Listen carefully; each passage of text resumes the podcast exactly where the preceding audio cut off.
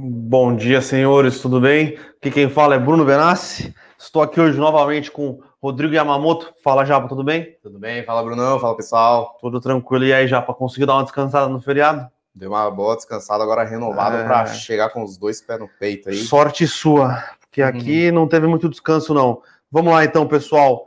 Essa semana, então, bastante coisa acontecendo, tá? Porque, na verdade, bastante coisa vai acontecer.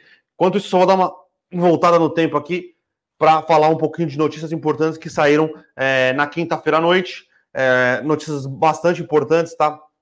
Quinta-feira à noite, a gente teve a divulgação dos índices de preço na China, né? Índice de preço ao consumidor, e lá, por incrível que pareça, estamos num cenário é, de índice de, de, preços sendo divulgados mês a mês negativos, né? Então, o que indica é que a pressão de preços na China é, ela tem é, virada a chave, né? Não está mais pressionando para cima, ela está num nível de preço bastante é, tranquilo, assim. Então, é, é, uma notícia que a gente pode dizer que é positiva, pensando que, guardadas as devidas proporções, tá, pessoal? É, pensando nos Estados Unidos, a China entrou na crise da Covid primeiro, saiu da crise da Covid primeiro, teve uma aceleração econômica, teve pressões nos, nos índices de preço e agora está mostrando que, que essa pressão ela era passageira, tá? Então vamos ver o que vai acontecer no decorrer da semana. Semana agora voltando aqui para o que pode, o que vai acontecer nessa semana. A gente tem bastante coisa sendo divulgada, então a gente tem o índice de preço nos Estados Unidos sendo divulgado amanhã. A gente tem o Jerome Powell, é, na verdade é, é, como se fosse um depoimento, tá? Para o Congresso é, na quarta e na quinta-feira. A gente tem na quarta-feira à noite, divulgação de PIB, importação, exportação, balanço de pagamentos, é, mercado de trabalho, tudo isso envolvendo a China, então muita coisa importante para a gente é, ficar atento, tá? Lembrando que, é, como eu disse, a China, na teoria, está numa fase adiantada do ciclo, então é importante ver como é que vão vir esses números é, de crescimento econômico da China para a gente ver se o mundo ele chegou no patamar ali de de começo de, de, de arrefecimento é, do, do, do, do, ciclo, né? Então é muito importante ficar atento a esses dados da China. É, e a gente pode dizer é, que a China também na, foi na quinta-feira que já foi divulgado e na sexta-feira que foi realmente promulgado, né? A China diminuiu os compulsórios dos bancos chineses, né? Isso nada mais é do que os bancos chineses eles diminuem a quantidade de, de recursos que ele tem que deixar no Banco Central da China, então aumenta a possibilidade de liquidez, né? A possibilidade de recursos que os bancos chineses podem emprestar aí para os seus correntistas, né? Então uh, esse provavelmente parece ser um indicativo que o, o partido, né, o partido é, comunista da China enxerga que a economia chinesa sim está ali já no começando a, dar uma decrescida. E pessoal, lembrando sempre que é, a China ela não fez nenhum grande pacote de estímulos. É, ela teve uma, uma ela adotou uma, uma estratégia um pouco diferente da americana, né? E do mundo. Obviamente, Teve algum estímulo aqui, um estímulo a colar, mas nada assim comparado à expansão de balanço de pagamento, expansão do balanço, como teve o Fed, dinheiro no, no bolso dos consumidores, como teve nos Estados Unidos. Então, uh, a gente tem que ficar bastante atento aí uh, ao que está acontecendo na economia chinesa. E, e outra coisa importante, lembrando, é, a temporada de resultados nos Estados Unidos começa essa semana. Então, se eu não me engano, amanhã já temos JP Morgan, uh, JP Morgan e a PepsiCo. Na quinta-feira a gente tem a, o City mais a Boeing, se eu não me engano, ou, ou a, a, American Airlines, mas a temporada de resultados nos Estados Unidos começa. É, então. E já começa com as aéreas, né? Já é, já começa. ver como é que. Já começa com aéreas e bancos, né? Lembrando que os bancos dos Estados Unidos lá sempre divulgam tá, os resultados muito rápido. Então vamos ver como é que tá. Uh, os bancos, muito provavelmente, eles vão estar tá bem saudáveis, tá? Então todos os índices de Basileia tranquilo, tem muito caixa, é, tem muito muito correntista com caixa nos bancos, alavancagem baixa. O que a gente está interessado em saber aqui no balanço dos bancos americanos é como é que foi o crescimento da carteira de crédito, como é que está a questão de inadimplência, é, e aí vai servir de proxy para a gente tentar é, guardar as devidas proporções, obviamente, entender o mercado brasileiro, tá? Mas lembrando que o crédito nos bancos americanos ele não tem deslanchado, tá? Então é, é aquilo que a gente tem dito aqui faz algum tempo. O quantitative easing é uma troca de ativos entre ban os bancos e o Banco Central. Essa troca de ativos não tem feito a propensão marginal dos bancos americanos a dar mais empréstimo, né? Então, uh, vamos ver o que vai acontecer aí. É, vamos analisar os balanços, é, ficar bastante atento à divulgação, a, a, na verdade, ao depoimento de Jerome Powell no Congresso.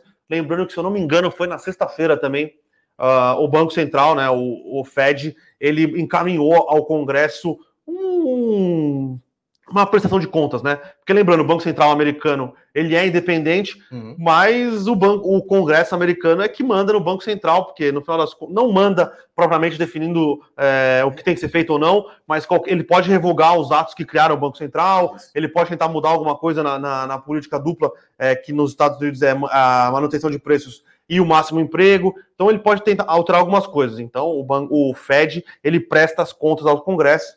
O Jerome Powell vai na, na quarta, na quinta e na sexta, se eu não me engano, eles encaminharam um, um documento, tem umas 70 e poucas páginas, é, mas no documento eles afirmaram que não enxergam, é, no curto prazo pelo menos, a, a, a retirada do programa de estímulos e enxergam a inflação sob controle. Então, me parece que esse papo de é, de, de, de, corte de estímulos aí, seja através de diminuição do programa de recompra de, de, de títulos hipotecários ou de títulos públicos, parece que está longe de acontecer, tá? Então, vamos ficar bem atentos aos próximos desdobramentos, tá? Então, cenário macro essa semana. Ah, quarta-feira também no Brasil a gente tem a divulgação do IBCBR, né? Que é um, um IBCBR de maio, que é um indicativo do Banco Central que o mercado é, a, trata como é uma, se fosse uma proxy do, é, é do PIB, né? Então, parcial, então, né? bastante importante a gente ficar atento aí a, a essa medida do PIB é, de maio, tá? Então, semana bastante agitada é, e o Brasil, como a gente sabe, né? A política tá pegando fogo. Então, é, semana passada a gente teve declarações da, das Forças Armadas, a gente teve algumas declarações descabidas do presidente Jair Bolsonaro durante a semana e no final de semana também, já questionando a, a, a possível realização das eleições. Domingo, inclusive, a gente teve um dos jornais de maior circulação do Brasil, o, o Estadão, com um editorial. Lembrando que a parte editorial do, Estadão é, é fora, né, é, é separada da parte de notícias, uhum. um editorial muito forte, muito firme é, do Estadão contra as declarações, contra algumas declarações aí de última hora do presidente Jair Bolsonaro que parecem ter fugido um pouco do tom. Aí, além disso, a gente tem o avanço da CPI da, da, da Covid, a gente tem a questão da reforma tributária, né? Ninguém sabe, é, parece que vai ser colocado parecer é, essa semana, e a gente tem também uh, a, o, a possibilidade do, da, do, do, parecer da privatização dos Correios, tá? Então, bastante coisa acontecendo é, aqui. E é, é, vamos entrar no cenário corporativo, Rodrigão? Agora sim, né? Depois dessa, aula, dessa memória incrível aí dos Bruno Benassi sobre cenário macro e cenário político. Vamos aí de algumas notícias corporativas, saiu bastante coisa, né? No, no próprio dia 9, né? Na sexta-feira, que foi feriado municipal, né? Aqui em São Paulo, a bolsa não funcionou né, os, restantes dos mercados funcionaram, então as empresas também já aproveitaram para divulgar seus fatos relevantes. E uma que chamou bastante atenção aí agora no mercado é a transação do Burger King, né? Então a primeira, acho que é uma das mais importantes aí, transações que teve no, no fim de semana. O Burger King está incorporando aí a operação da Domino's, aquela pizzaria famosa aí que tem o, o dadinho, né? O dadinho não, né? Tem o, é o próprio dominó mesmo, né? É, um de dominó. Tem um quadradinho que já tem expandido suas operações muito rapidamente aqui no Brasil, né? Então atua desde 2018 aqui, desembarcou, né? Desde 2018 aqui no, aqui no Brasil, principalmente em São Paulo, Rio de Janeiro. Então, Dominus, a rede de pizzaria aí que é controlada pela 20 Partners, né? Então, a, a, gestora que fez a abertura de capital recentemente na Nasdaq, ela tem o controle total da, ela, do, da empresa que é master franqueadora da Domino's aqui no Brasil. Então, o que, que o, o Burger King está fazendo? Ela, numa relação de troca de ações, né, para tá cedendo ações do, do, Burger King para a 20 Partners para poder incorporar aí 100% das ações da DP Brasil, né, que é a Domino's Pizza Brasil, pra, colocando para dentro uma operação bastante interessante para o portfólio do Burger King. Né? Então, Burger King no Brasil, atua com duas marcas, né? A própria DK e a, e a Popeyes, que é de frango frito, né? Que bate de frente aí com o KFC, né? Para quem não conhece, a rede de frangos fritos aí, com que tem o Coronel Sanders aí né, na, na carinha, né? Tem um velhinho simpático.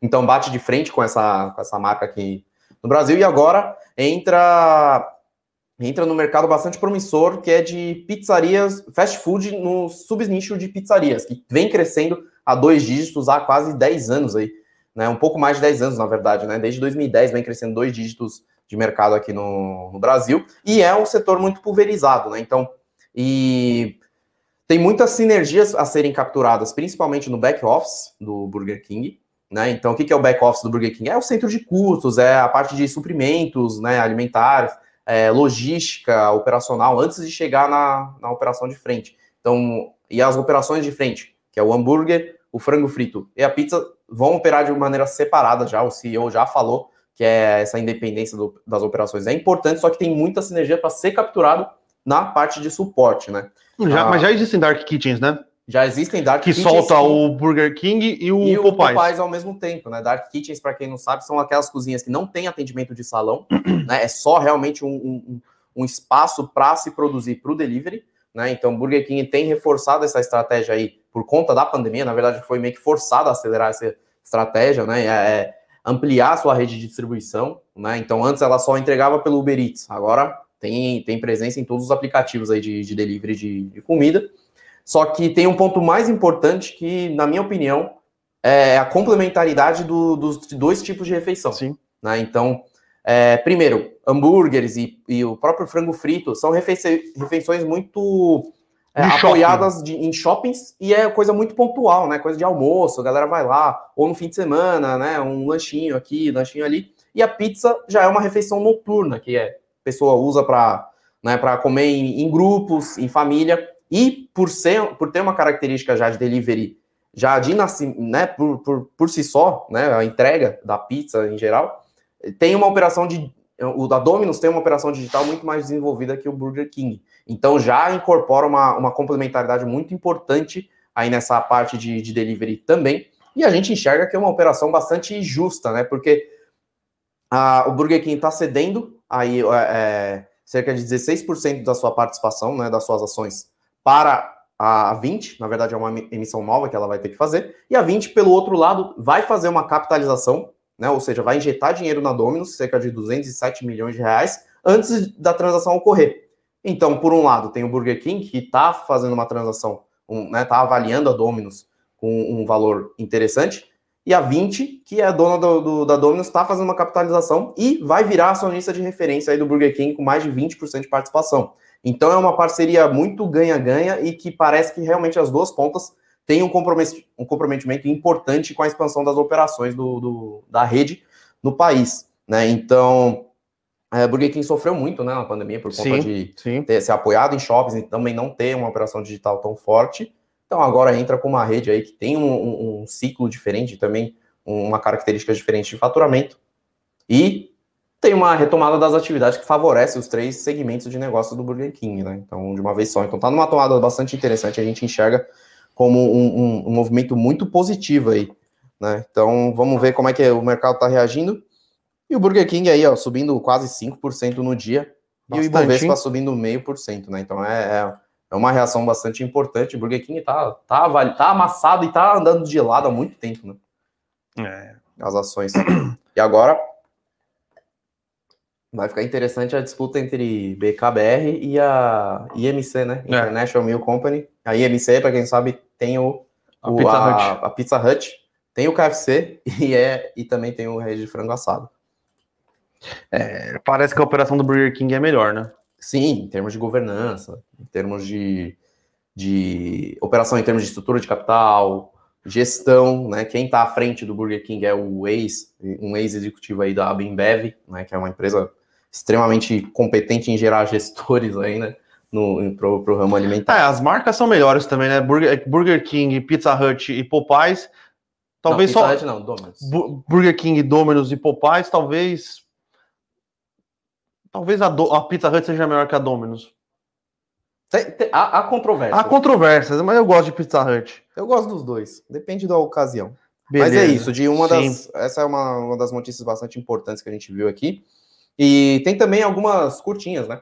Tem uma. Tem mais uma aquisição da Reddor, que já não é nem mais novidade é, a fazer aquisição. No começo, quando ela fez o IPO, já era uma opcionalidade, né? Ela fazer algumas aquisições. Agora parece que o, realmente o mercado de saúde está com ativos baratos e está com hospitais e, e, é que ela tem entregado muito empresas. mais do que a gente imaginava, né? Sim, com certeza. Uma velocidade de aquisição impressionante.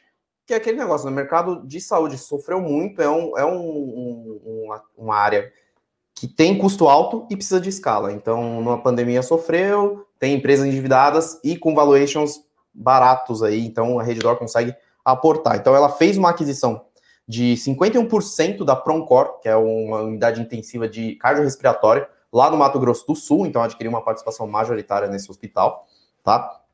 É, o valor de transação é de 290 milhões de reais e ela tem uma projeção aí para 2022 de 32,5 milhões pra, de, de EBITDA, né? Que é uma das principais métricas aí de geração de caixa operacional bruta que a gente tem e usa também para fazer a avaliação da companhia.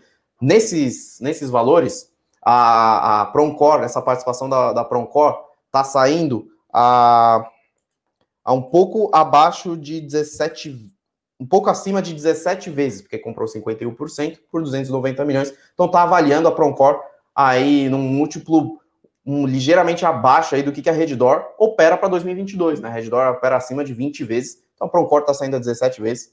Enfim, é uma, a, a aquisição que é barata em termos de múltiplos e também, se for olhar por, por valor, por leito adicionado pago, né, gira em torno de 2,2 milhões de reais por leito adicionado dentro da sua base, já leito operacional, tá? Então não é aquele leito que ainda vai ter que investir para operar, enquanto que a Reddor tem aí na faixa de uma avaliação de 3 milhões de reais por leito. Então pagou-se barato para um, um hospital de qualidade numa região, Mato Grosso do Sul, Mato Grosso e Mato Grosso do Sul, que economicamente está crescendo forte. E, e é interessante essas aquisições uh, porque esses lugares não são dominados pelos grandes players de saúde, Sim. tipo Sul América, uh, Bradesco, eles são dominados pelos players mais regionalizados. Então, já fez isso quando é, ele fez a aquisição em Minas Gerais, né? Que lá Minas Gerais é muito dominada pela Unimed, Unimed BH. Agora, em, nessa aquisição no Mato Grosso, é outro lugar que é dominado principalmente pela Unimed. Sim. Se eu não me engano, é Unimed Mato Grosso do Sul ou Unimed Campo Grande. Então, é, se eu não me engano, deve ser a Unimed Mato Grande. Ma... Unimed, Unimed Campo Grande. Campo então, Grande. São, são aquisições interessantes. Dá uma. Obviamente, é, é, é pouco na, no, no tamanho e na, na, relação que ele tem com, as outras, com, as outras, com os outros problemas de saúde, mas ele vai é, dando uma, uma, uma, uma diminuída aí na participação mais relevante de Bradesco e de Sul América, né? É isso. E a DASA também fez uma aquisição. DASA fez uma aquisição. Né, de pequeno porte também, né? 208 milhões lá em Maringá, no Paraná. Maringá é uma das cidades importantes aí no estado do Paraná. Né? Tem bastante. É, tem, é, tem, uma certa pujança econômica tem por lá. Tem bastante japonês lá também. É, esse Opa, eu não sabia. Quando eu joguei, joguei beisebol ali no norte do Paraná, tem é, times sabia. bons, estádio, presença nipônica. Entendi. Então, Maringá aí parece que tem bastante colônia. Mas enfim, voltando aqui ao assunto, então a DASA também está adicionando 165 leitos, tá, para dentro da base dela. A DASA, né, então ela é especializada em medicina diagnóstica e agora está caminhando forte aí, principalmente depois do re-IPO, né, depois do, de, de, de, dar mais liquidez às suas ações, sua reestreia no, no, mercado, capitalizando. A empresa está fazendo aquisições fortes aí no ramo hospitalar que tem bastante sinergia com que ela é muito forte, que é na, na questão da medicina diagnóstica. Né? Então, mercado de hospitais está mega aquecido. Né? Rap Vida, inclusive, semana passada. Fez uma aquisição fez também. uma aquisição também. Então, é, mercado de saúde está numa rota de consolidação muito forte, só que ainda é muito pulverizado.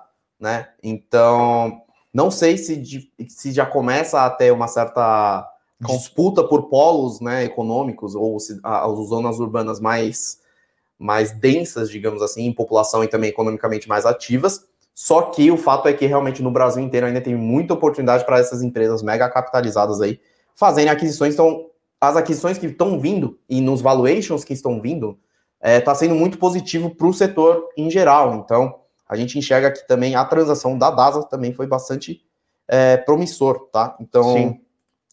Inclusive, Maringá também, principal é, plano de saúde, Unimed Maringá. Unimed também. Unimed. Parece que elas, as, as, essas redes estão entrando em lugar que tem plano de saúde forte, né? Sim. Minas Gerais está tendo uma disputa interessante por lá, né? Que, é que por acaso a Unimed. Quando você pega para olhar a Unimed, a Unimed como um todo, é, ela, é, ela, tem um controle completamente pulverizado, né? Porque cada Unimed é, é, independente e, se eu não me engano, ela só paga royalties por usar o nome para a Unimed Brasil. Então, a Unimed Brasil ela não tem controle sobre o que as outras Unimedes fazem. Uhum. Então, são completamente heterogêneas Unimedes. Unimedes BH é um player gigante, muito forte, consolidado, tem, bons, tem, tem bom controle e rigidez financeira, enquanto você vê algumas outras Unimedes mal geridas, como foi o caso da Unimed São Paulo, que faliu, Sim, faliu. Unimed Rio de Janeiro, que faliu. Então, é, é, é, bem interessante e vamos ver o que vai acontecer, né? É, tem bastante coisa para acontecer nesse mercado de saúde e tem bastante coisa para acontecer com a Unimed. A Unimed hoje é o maior plano de saúde do Brasil, né? Sim, então, é, vamos ver como é que a Unimed vai se comportar com esses ataques, entre aspas, que vem acontecendo aí desses outros, dessas outras operadoras ou desses outros hospitais, né? O, a Reddor entrando numa cidade é, é um pouco irrelevante para a Unimed, porque ela vai continuar contratando serviços no hospital. Uhum. Uh, mas agora para um, uma Rap Vida, uma Intermédica, acho que é um pouco mais complicado. Um pouco mais complicado porque depende da base de beneficiário próprio, né? Mas, enfim. Uh, tem outra transação importante aí, né, que teve uma reação bem negativa aí no mercado. É que, na, né, na verdade, é um rumor de transação. Um rumor de transação que a PagSeguro querendo fazer aí um, talvez, né, querendo comprar aí o Banco Votorantim, né, o BV, né, mudou para BV agora, uh, por uma transação, parece que está sendo avaliado em torno de 16 bilhões de reais, é isso mesmo? Isso. 16 bilhões de reais, Provavelmente a PagSeguro teria que fazer né, uma capitalização, um follow-on lá na, lá na Nasdaq para poder financiar toda a aquisição. 2 bi de dólar, né? 2 bi e meio de dólar, velho.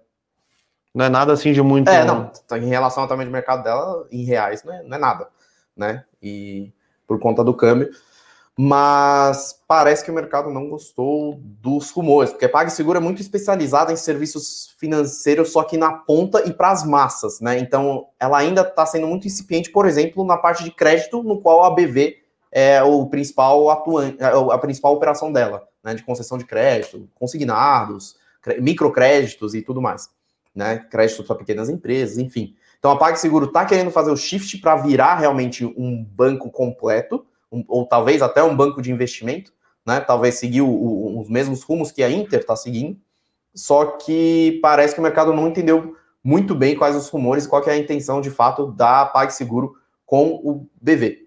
Né? É, na verdade, o que a gente, o que a gente leu aqui e conversando com o pessoal foi que a notícia foi vinculada só na mídia brasileira. Sim. Uh, não ficou entendido que era uma compra de um banco, é, porque a, a principal, é, o principal carteira de crédito hoje do BV é o, é o crédito é, automotivo, né, o crédito para carro. Uhum. Não, não se entendeu lá fora se eles iam comprar, ficou subentendido que eles iam comprar uma operação de carros, e aí o pessoal falou, porra, isso aqui que vocês estão fazendo não faz sentido nenhum. Sim. E aí, depois que o Apague Seguro veio desmentiu, né? Uh, aí o mercado deu uma, uma é, tem nada. É, mas alguma... a gente acha que pode ser uma transação que faz sentido, daria balanço para o PagBank, né, que está dentro da PagSeguro, expandir a oferta de crédito. Né? Então, sim. aí sim, ia colocar uma corretora para dentro da PagSeguro e ajudar na, na, na expansão é, da, da, dos serviços financeiros que são oferecidos aí para a sua base pulverizada. Parece ser um deal que faz sentido, tá? Mas é, a, a, queda que... da PagSeguro lá fora foi porque o pessoal olhou e falou: bem, que, que, que esse negócio de BV aí, velho? Porra, tá louco? Aí na hora de tradução, só, na, saiu, só saiu na, no, no Brasil, então o pessoal ficou um pouco ressabiado, não entendeu o que aconteceu e aí derrub, realmente derrubou as ações da PagSeguro. Então, é isso. Então, é aquele negócio que a gente vem falando, né? Então, as empresas que têm uma base muito forte de clientes, né? Uma base mesmo de muitos milhões, dois dígitos aí, dezenas de milhões de clientes, dentro da sua base ativa, que nem tem a PagSeguro com as maquininhas, com o PagBank, enfim, tudo mais, vem tentando monetizar essa base de cliente com, com outros serviços, né? E tá, tá tendo muito foco em serviços financeiros, por exemplo. As plataformas de e-commerce que a gente comentou aí na semana passada também já estão fazendo isso, tentando monetizar sua base de clientes. E a PagSeguro parece que vai numa, numa mesma linha. E acho que é isso, né? De principais notícias. Daza, Redditor. BK. Uh, ah, tem. Eu tinha visto aqui. Até esqueci, eu tinha anotado aqui para comentar. Tô vendo se tem alguma coisa aqui mais também, mas acho que de corporativo macro impactante. Acho que mais impactante é, é isso. Ah, tem a 3R, né? Tem o Petrobras 3R. e a 3R. 3R Petrobras concluiu a venda do campo de Papaterra em águas profundas para 3R, né? 3R já fez, já soltou também um comunicado de, de, um fato relevante que já concluiu a aquisição do, do campo offshore, né, dando uma entrada um pouco mais forte aí na parceria com a DBO, né, que vai é, entrar com uma expertise de tecnologia, de operação, e a 3R vai de fato executar né, né, essa parceria, enfim, essas operações em águas profundas. É, então, é, uma, é mais uma confirmação né, de, de uma transação, só que tende a ser bastante positiva aí para a 3R no médio prazo, conforme ela for avançando nesses processos aí de entrada em águas profundas. Só que, claro, que nem a gente já comentou também na PetroRio, entrando em águas profundas, tem um certo risco operacional, dado que ela operava em campos rasos. Porém, Sim. em termos de gestão, em termos de competência de quem está tocando os projetos dentro da 3R, parece fazer bastante sentido e também tem executivos competentes que são egressos né, do, do mercado de petróleo e da própria Petrobras, que desenvolveu tecnologia de pré-sal para águas profundas e tudo mais. Então, parece que conhecimento realmente tem lá dentro da 3R. É isso. Então, vamos para as perguntas. Vamos para as perguntas, né? 10 e 27 já. Antes tá das perguntas, né? Falar aí da final da Eurocopa, quem pôde assistir um belo de um jogo aí, Itália ganhando nos pênaltis. Nos pênaltis. Puta jogão, hein? Sábado, um jogo ruim, né? Brasil e Argentina foi um jogo Eu ruim. Eu achei péssimo, uh, e infelizmente perdemos para a Argentina aí, mas faz parte. É. Parabéns aí pro Messi que finalmente conseguiu. Pelo um, menos um título. Né? Ruim perder para a Argentina, não dá para torcer para a Argentina, mas pelo menos foi o Messi que foi campeão aí. Realmente é. o cara, o cara é diferenciado. E, né, Berê não tá aqui atrás, mas de novo lembrar que o Prantos perdeu do Palmeiras de novo. Tem, tem bastante pessoal que participa aqui do, do Morning Call que é Santista. Eu já não tô vendo vocês animados aqui, hein, pessoal. Então, é, mais uma vitória do Palmeiras, líder como nunca. Agora, depois desse pequeno parênteses aqui para atualizar quem não acompanha futebol, que nem eu, do que aconteceu, vamos às perguntas. Vamos lá, tem uma primeira Rafael, pergunta, Rafael Silva, investe periferia. Os FIIs de shopping não estão respondendo à evolução da vacina. Por que isso está acontecendo?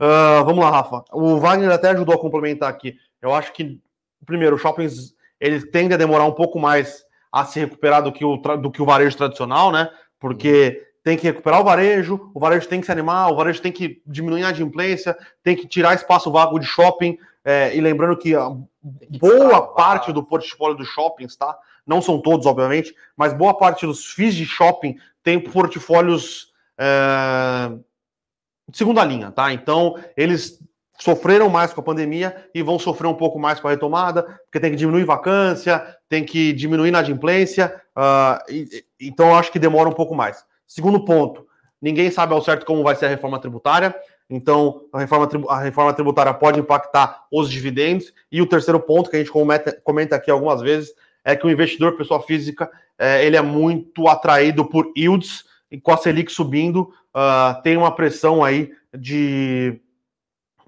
em todos os fundos imobiliários e o fundo dos imobiliários de shopping que não tem pagaram dividendo, principalmente porque sofreram muito nas suas receitas, estão distribuindo muito menos dividendo que os outros, e isso dá uma uh, ajuda a contribuir para uh, ajuda a contribuir para essa correção. Lembrei aqui de uma notícia corporativa importante, pessoal. A Congás. Congás, isso. A Estado de São Paulo parece que está querendo antecipar a renovação de concessão que a Congás tem, né, na parte sudeste aí do, do da, da, área de concessão no estado de São Paulo. E a Congás atua nessa.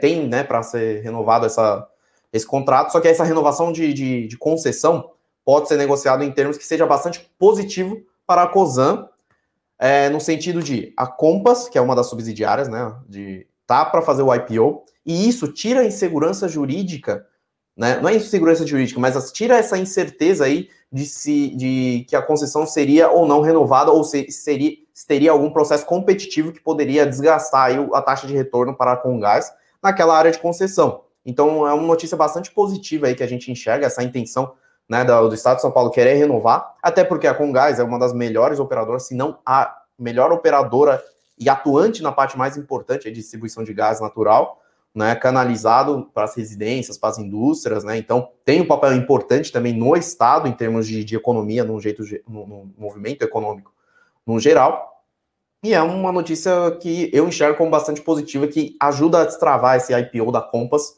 destravar valor para a COSAN. Lembrando e... que a Compass teve um aporte do da Atmos, da Atmos que é um 5% e já ancorando mais ou menos o valuation. É, um, é uma grande empresa. É Inclusive a COSAN hoje é a maior, tá, por enquanto, a maior alta de Bovespa aqui, né? Subindo 3,41. Tem um aqui. Tá subindo forte. Então, realmente é uma notícia positiva. Eu nem tinha visto aqui, para falar a verdade, quanto que estava subindo. Bovespa subindo 0,67. Então, vamos seguir com as perguntas aqui. Uh, Júnior perguntando: Bom dia, senhores. Que segura as consultoras? O que precisa para que os papéis comecem a andar? Então, Júnior, tem aquele. Agora as consultoras entraram num ciclo meio, é, é, meio ambíguo ali, né? Então, as vendas continuam acontecendo, os lançamentos continuam muito fortes, até mesmo porque teve uma certa pausa nas vendas aí no Sim. primeiro trimestre por conta dos estantes fechados, mas está retomando de um jeito forte.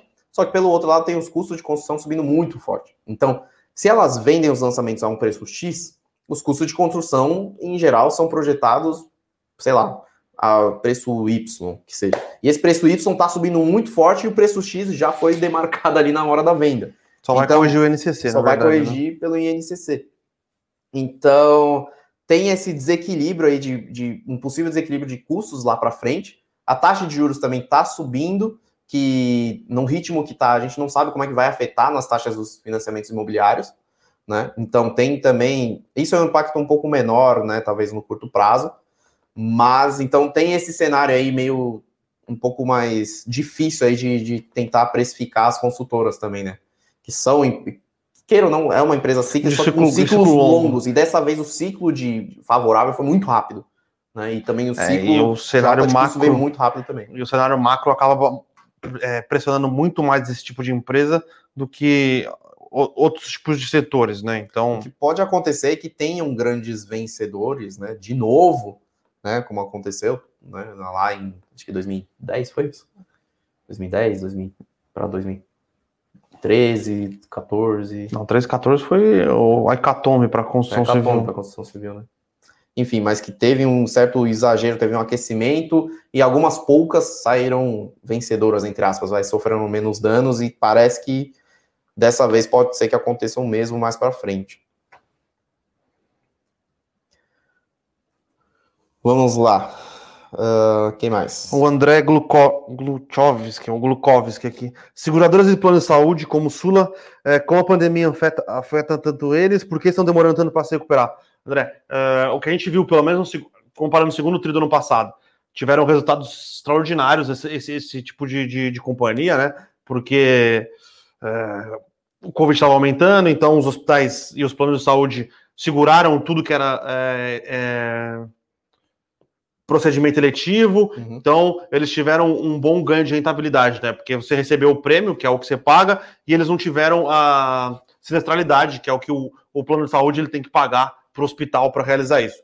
Agora, a partir do terceiro e quarto trimestre, uh, essa, na verdade, a partir do quarto, né? Essa situação se reverteu. Então, eles tiveram muita sinistralidade. Sim. Obviamente, o prêmio continuou sendo pago, mas a sinistralidade foi muito alta porque se juntou Covid é, com algumas cirurgias eletivas voltando a ser marcada. Então, isso atrapalhou um, um, um pouco é, as seguradoras. O primeiro TRI uh, deve vir nessa mesma toada, né? Talvez isso tem penalizado um pouco, principalmente as seguradoras, tá? Outro Outro ponto que eu acho que atrapalha um pouco era uma questão que ninguém sabia quanto ficaria os juros. Lembrando que as seguradoras elas têm muitas reservas técnicas. Essa remuneração das reservas técnicas dela era muito baixo por causa do CDI. Agora eles estão conseguindo uma remuneração menor, melhor na verdade, né? Por causa do aumento do CDI. é, e a gente continua gostando é, de alguns cases aqui, tá? A gente gosta é, de alguns cases, a gente acha que eles vão ter uma melhora considerável de rentabilidade só por, questão, por causa dessa questão do CDI. É, e Porto Seguro, Sul América, eles têm feito bastante, é, bastante movimentações aí é, para tentar expandir ou para tentar rentabilizar melhor a sua base de, de, de, de clientes. Né? O Porto Seguro uh, comprou a Pet, Pet Love, Pet, Pet Love, comprou a Pet Loves para conseguir oferecer, é, rentabilizar melhor a questão também do seu plano de saúde para pets. Comprou o Connect Car para tentar fazer uma, um cross-sell aí para os seus, é, seus segurados de carro. A Sul América comprou um hospital no Paraná, se eu não me engano. Então, são, e tem feito bastante coisa para evoluir na telemedicina. Então, é um setor que a gente gosta, é um setor que a gente acha que está um pouco é, penalizado. Então, mas é aquilo. Às vezes o mercado está olhando outras coisas e acaba não olhando para o setor. Mas a gente acha que Sul América é, e Porto Seguro também continuam sendo bom, bons cases aí, é, pensando num prazo um pouco mais alto. É isso. Pessoal aqui perguntando para você falar sobre o IPO de alumínio, eu acho que é para falar sobre o IPO da CBA. Então, a CBA, né? A única sim. companhia que está vindo aí de, de, de alumínio. É, a precificação saiu já, se eu não me engano. Não sei, acho que é hoje, não é? Acho que hoje é dia 12, né? Então. É, é hoje. Fim do período da reserva foi no dia 8, 9, né? Na sexta-feira, então a precificação sai hoje. Bom, é uma empresa muito boa, centenária, com gestão competente e atua num setor bastante resiliente que está com demanda crescente, né? Então, alumínio no mundo está com demanda cada vez está tá sendo cada vez mais demandado né, para substituição de outros tipos de metais, principalmente o aço em termos de estrutura, carro, chassi de carro, né? E painéis solares usam muito alumínio, então está tendo uma certa mudança aí de, de, de, de, de demanda né, no, no, no, alumínio, então tende a não ser tão mais cíclico assim que nem são outros metais. E Brasil e a CBA, né, a companhia em si, Dia é uma das 13. Dia amanhã, 13? amanhã, amanhã, a precificação é amanhã. Então, o, a companhia, a CBA, é uma das mais eficientes produtoras do mundo, né? Então, como são, né, várias produtoras de commodity aqui no Brasil que são as mais eficientes do mundo, tem recursos é, suficientes para continuar crescendo na sua, nas suas operações, né, de produção de alumínio, tarugos, enfim, transformados, estruturas e tudo mais, né, todos os produtos que agregam um pouco mais de valor ao metal. E, enfim, no cenário macro, em geral, está favorável, né? Os preços estão crescentes, a demanda está crescendo, né? E a CBA produz com um custo muito menor e atende bastante aqui o mercado doméstico que a indústria está retomando, né? Então, agora, pelo tem um problema aí no curtíssimo prazo que a gente enxerga, né? Que inclusive a própria companhia já citou que pode ser um problema, que é a questão da energia elétrica, né? Então, o alumínio é muito mais intensivo em energia elétrica do que a produção de aço, por exemplo, né? Que a, aço usa-se muito fornos a combustão, a carvão, enfim, e aí alumínio usa-se muito energia elétrica para realmente poder produzir, né? A peça de alumínio puro, até mesmo para fazer a extração de, de a separação do minério, para retirar o metal, enfim. E no Brasil, como se sabe, está tendo uma crise hídrica muito severa. E a CBA. É, a CBA aí... já anunciou que.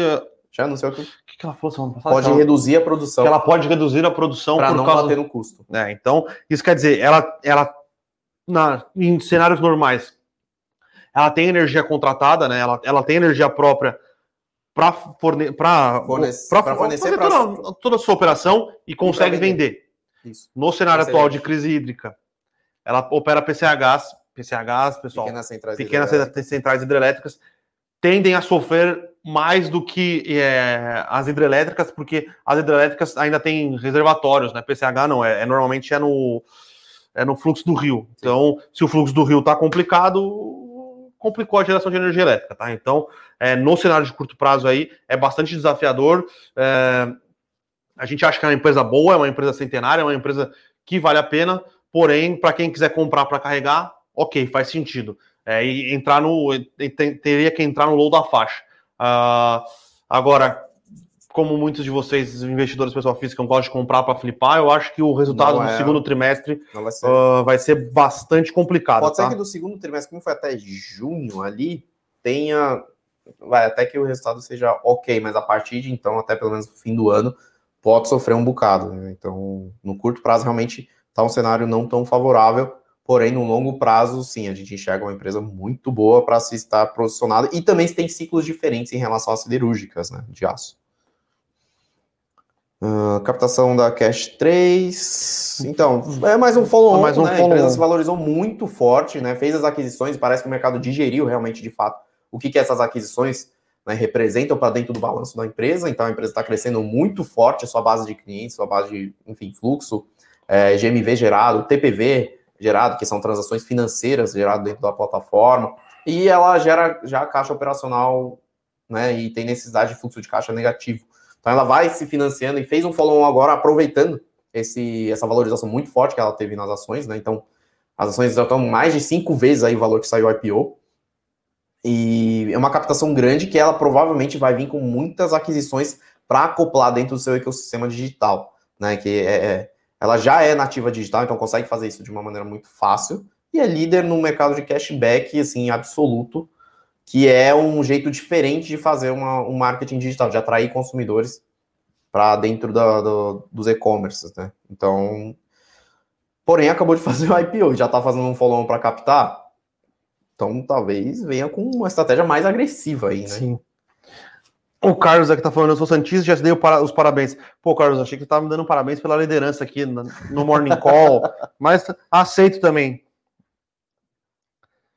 É, pessoal perguntando de algo novo sobre o Magalu. O Magazine Luiza fez uma aquisição é, na semana passada. Não foi uma questão também, relevante, né? É, é só mais, é mais uma para acoplar aí, para otimizar suas operações. Deixa eu pegar aqui de, o que direitinho, qual foi. É mais ligado ao, ao back-office dela. Eu não estou lembrando realmente o nome. Tanto. Juni. É uma companhia especializada em otimização de taxa de conversão para e-commerce. É então, é para colocar dentro do, é, da plataforma dela é, ajudar realmente a integrar o marketing com, com todo o caminho, né, toda a, trajetória do, do, do, consumidor na plataforma do, da, do Magalu e aumentar a taxa de conversão, né? Então é interessante, ela vai colocando essas empresas para dentro, ela vai desenvolvendo tecnologia própria, ela vai integrando essas empresas novas junto com a tecnologia dela. É, ela tem, ela tem, a Magazine Luiza está num, é, numa crescente aí de, de compra e expansão de. É, a gente até chegou a falar. Muito né? boa. Ela está fazendo muitas aquisições agora e agora tem que esperar o resultado para ver realmente qual, quais são os reais impactos aí dentro do balanço dela dessas aquisições. Né? Pode ser que venha agora, pode ser que venha daqui 12 meses, a gente não sabe, mas em geral tende a ser positivo por ser por serem aquisições pequenas que mexem muito com a eficiência operacional, né? Então tem muito ganho de escala aí para dentro da plataforma dela dentro do, das operações dela, né, no caso. Sim, aí vem o Japa aqui, ainda vem o Vini aqui. Japa, o que está mais barato na bolsa? Vini, você viu os filmes que eu te falei? A grande aposta, o Margin Call, o Lobo de Wall Street, obviamente, isso é claro, e o outro era Outsider. Então, você acha que tem algum setor para trás aí, Japa? Algum setor para trás? É... Eu acho que ainda siderurgia, apesar do, do, do, do, das altas recentes, ainda tem um certo espaço para ir, porque o ciclo é diferente do minério e o minério ainda continua bombando para cima dos 200 dólares por tonelada lá na China. Então, siderurgia, acho que o pessoal está subestimando os resultados que vão vir. É, inclusive a Uzi Minas vai ser a primeira a divulgar resultado. A primeira a divulgar de resultado. E o setor de bancos também tem sofrido um pouco, né? Deu uma subida, mas ainda os grandes bancões eu acho que ainda tem um certo espaço aí para fazer um catch-up, mas num prazo mais longo. Né? As varejistas, algumas empresas pontuais podem estar aí para trás, só que tem que se provar nos resultados que vão Sim. vir. Né? Se realmente esses, esses dados setoriais que vieram muito positivos aí em maio agora é, vão se transformar em resultados muito positivos aí para as varejistas. Sim. O Éder pergunta aqui do Xpin, ele cancelou a emissão. Uh, Éder, eu já não gostei dessa emissão, tá? A emissão foi antes de, de tudo que aconteceu. É, de tudo que aconteceu, né? Essa emissão veio antes do é, da proposta tributária. Ela veio uma emissão abaixo, bem abaixo do valor patrimonial, tá? É, a gente não gostou da estratégia da, da, da, equipe de gestão, a gente continua gostando do fundo, é um fundo que está pagando um dividendo ok, tem bons ativos, a gente gosta da parceria da gestão da XP com a BP, com a BP, com a BB, É, mas é isso, os fundos de logística vinham sofrendo bem nos últimos meses aí, mas a gente continua gostando do case e a XP só é, cancelou a emissão porque, como desabou tudo por causa da reforma tributária, não fazia sentido você comprar o ativo na emissão, fazia mais sentido você comprar no secundário. O XP falou, opa, eu não vou tomar esse risco não, e paciência. É, aí eu vi se eu estou otimista com a Bolsa Brasil, Vini, eu acho que tem boas empresas aí é, e tem um, um, um otimismo é, muito específico em alguns setores. Não, né? eu acho que tem um, um, otimismo do mercado em geral com o segundo semestre do Brasil, tá? Então a gente vai ter a economia está crescendo bem, a questão da dívida PIB, dívida PIB, dívida pública sobre o PIB, todo mundo sabe que não tá, não, é, não, não é aquilo que está sendo demonstrado tem alguns efeitos preços ali que são escancarados e nítidos, mas o mercado, como o PIB está crescendo, ele está tá deixando de se enganar. Uhum. É, e a gente tem vacinação, o segundo semestre realmente vai mostrar uma economia mais pujante. Eu acho que a Bolsa tende a andar, é, obviamente, se não acontecer nada, é, se a gente não tiver nenhuma ruptura institucional, ou se isso não acontecer nada de tão grave com as economias é, dos Estados Unidos e da Europa, tá? É, então eu acho que o mercado está complacente com alguns problemas e com algumas das reformas, a maioria das reformas sendo propostas.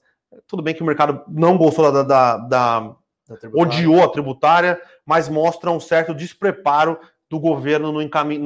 para encaminhar as, a, esse tipo de reforma. Tá? Então é, tem ainda a, a questão da privatização do correio, que deve sair ainda hoje ou amanhã o relatório, mas você percebe que a pauta hoje é dominada pelo Congresso e não pelo, pelo, pelo, pelo governo, e isso pode é, possibilitar algumas reformas meio ruins, como é. foi a da Eletrobras, tá? É positivo a reforma da Eletrobras, faz sentido se privatizar a empresa, mas você não tem que onerar a empresa, não tem que onerar os consumidores, não tem que onerar nada. Então, é, a gente acha que mantendo essa, essa toada aqui, o Brasil vai crescer bem no segundo trimestre, vai crescer bem no terceiro trimestre e no quarto trimestre pode dar uma desacelerada. Então, eu acho que o mercado é, ele está mais otimista, sim.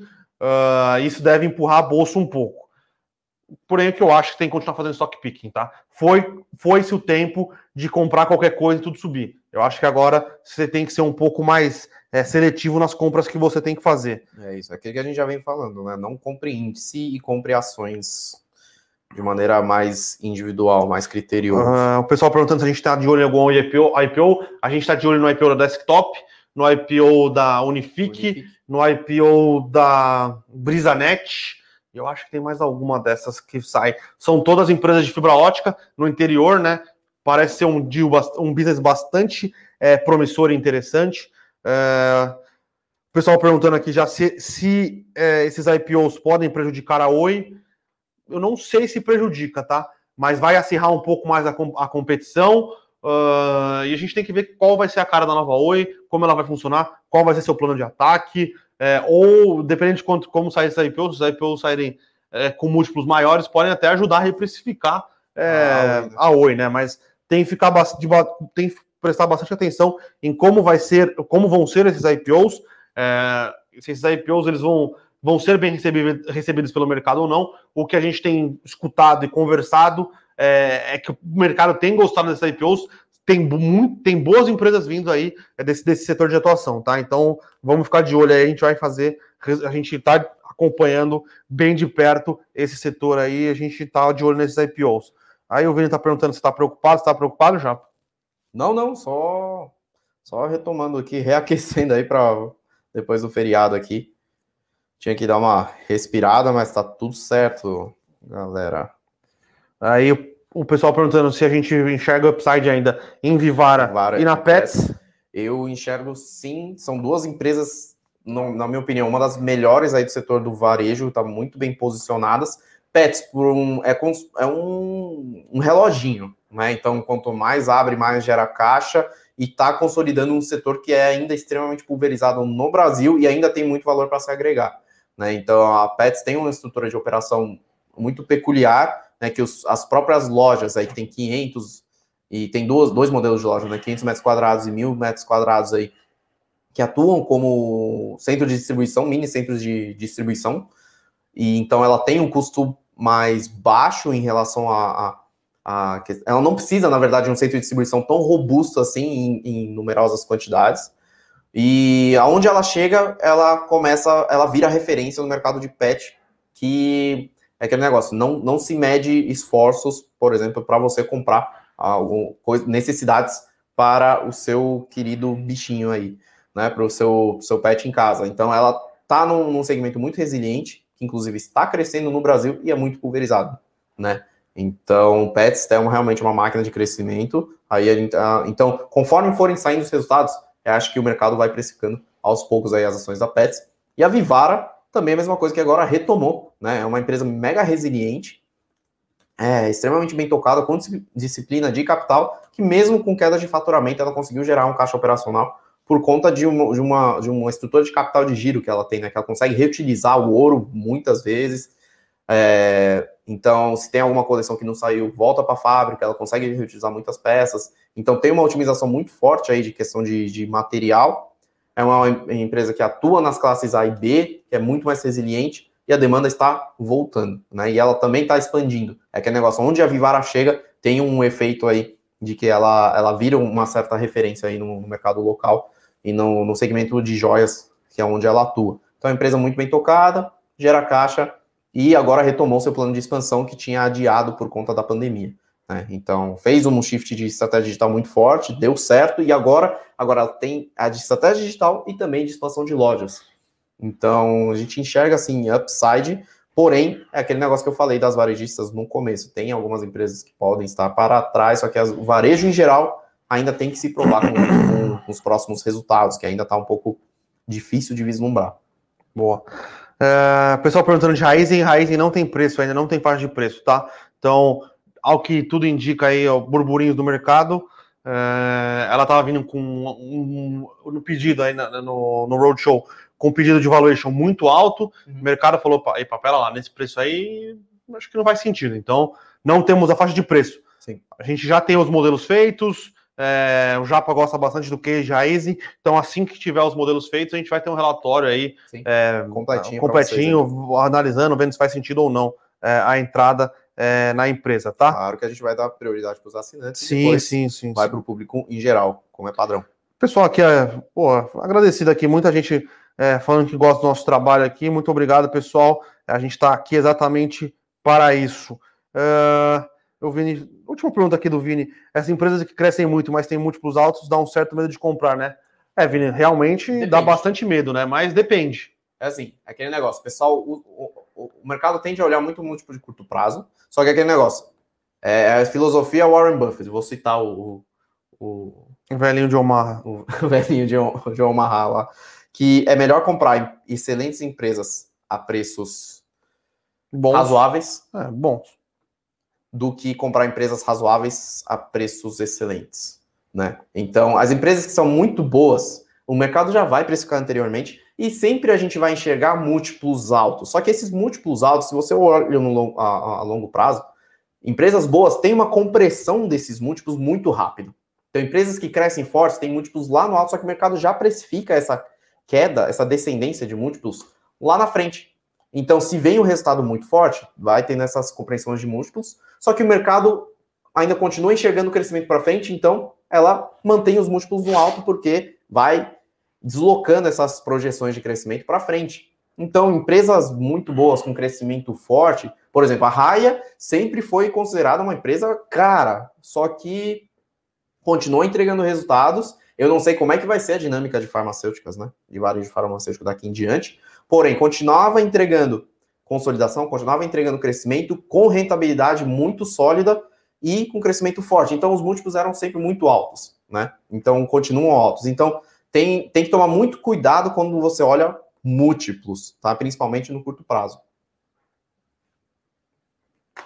Eu acho que é isso. Que é né, isso, né? João perguntando a IPO da Raiz, a gente já explicou aqui, ainda não saiu o preço, a gente também não tem a data de quando vai sair a precificação. E acho que das principais perguntas é isso, né, Bruno? Está é batendo o tempo aqui, quase uma hora certinho. Pessoal, muito obrigado pela participação. Ótima semana aí para vocês, ótimos investimentos. Semana e promete, hein? Semana promete muitas, muitas coisas importantes, muitos acontecimentos macro importantes aí, então fiquem ligados. aqui no Morning Call com a gente.